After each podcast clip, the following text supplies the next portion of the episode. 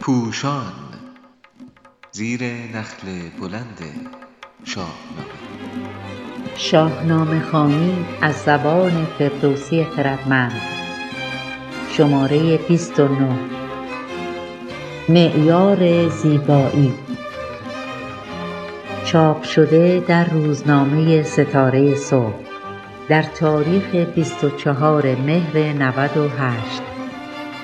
نویسنده علیرضا قراباغی. گوینده بدریه دبیری. الوین تافلر در کتاب موج سوم می گوید در عصر موج اول در خواستگاری از یک دختر روستایی پرسش این بود که آیا دختر قوی و سالم است؟ در دوران موج دوم فرض بر این بود که عشق امور جهان را اداره می کند. در موج سوم زن و مرد در کنار عشق به دنبال مغزی هستند که بهتر کار کند. یعنی عشق به همراه آگاهی را می جویند و شاید حتی ویژگیهایی مانند چیرگی در کار با رایانه یکی از معیارهای عاشق شدن شود.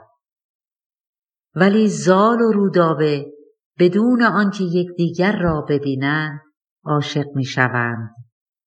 رودابه به کنیزکانش می‌گوید مرا مهر او دل ندیده گزید. همان دوستی از شنیده گزید. سناریو نویس توانمند شاهنامه نشان می‌دهد که مهراب پس از دیدار با زال در بازگشت به کاخ خود رودابه را در ایوان می‌بیند. سپس در پاسخ به همسر خود سیندخت از زال تعریف می‌کند. فردوسی رودابه را در گوشه ای از صحنه قرار می‌دهد تا این گفتگو را بشنود. در مورد زال نیز داستان به همین گونه پیش می‌رود زال بی آنکه چیزی از رودابه بداند منش و شخصیت مهراب را میپسندد و در نبودش از او تعریف می‌کند آنگاه یکی از بزرگان از دختر مهراب برای زال می‌گوید او نیز با شنیدن این تعریفها عاشق می‌شود شب آمد پراندیشه بنشست زال به نادیده برگشت بی خورد و حال. حال. یعنی آسایش. از آن تعریفها که دلدادگی را در پی داشته است معیارهای زیبایی شناسانه زال و رودابه بیرون میآید. مهراب از بیمانندی در پهلوانی و سوارکاری دل شیر و زور فیل داشتن در جنگ سرافشان و خونریز بودن زال می‌گوید. هرچند دو بیت هم درباره ظاهر زال است. رخش پژمراننده ارغوان. جوان سال و بیدار و وقتش جوان.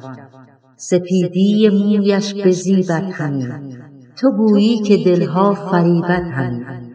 اگر این توصیفها را برشماریم می‌توان گفت هفتاد درصد عشق رودابه به زال برای پهلوانی اوست. رودابه خود نیز بر این معیارها پافشاری می‌کند. بر او مهربانم نه بر روی و مو. به سوی هنر گشتمش مهرجو. هنر در بیشتر بیتهای شاهنامه به معنای هنر رزمی است. حکیم طوس نشان می‌دهد که معیارهای کنیزکان از نوع دیگری است. آنها بیشتر از رنگ و بوی چشم لب و رخ و جعد آن پهلوان می‌گویند. فردوسی نشان می‌دهد که در دوران حماسی بانوانی چون رودابه شاهزاده کابل و تهمینه شاهزاده سمنگان به پهلوانی همسر بیش از هر چیز اهمیت می‌دهند. حکیم طوس این را در مصرایی که با دیدگاه زیباشناسی امروز شگفت مینماید. در هنگام نخستین دیدار دو دلداده در جایی که صحبت از بوس و کنار و نبیده است نشان می‌دهد و می‌گوید حمایل یکی دشنه اندر برش.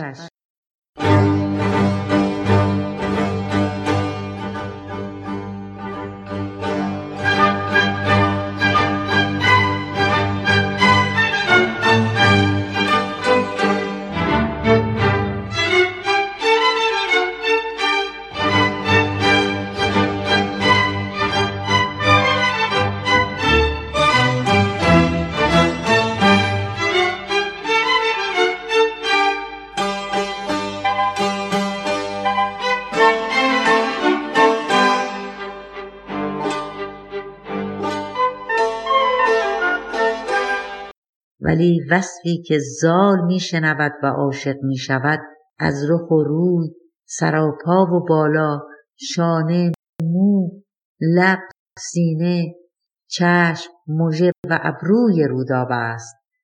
پس از دلدادگی نیز کنیزکان در پاسخ به پرسش او تنها از زیباییهای رودابه می‌گویند. گرچه زال به عنوان مظهر خرد پرسشی جامعتر کرده است. سپهبد بپرسید از ایشان سخن ز بالا و دیدار آن سروبن ز گفتار و دیدار و رای و خرد بدان تا که با او چه اندر خورد. گویی دیدگاه زال درباره زناشویی به انسان امروزی و آنچه تافلر موج سوم خوانده نزدیکتر است.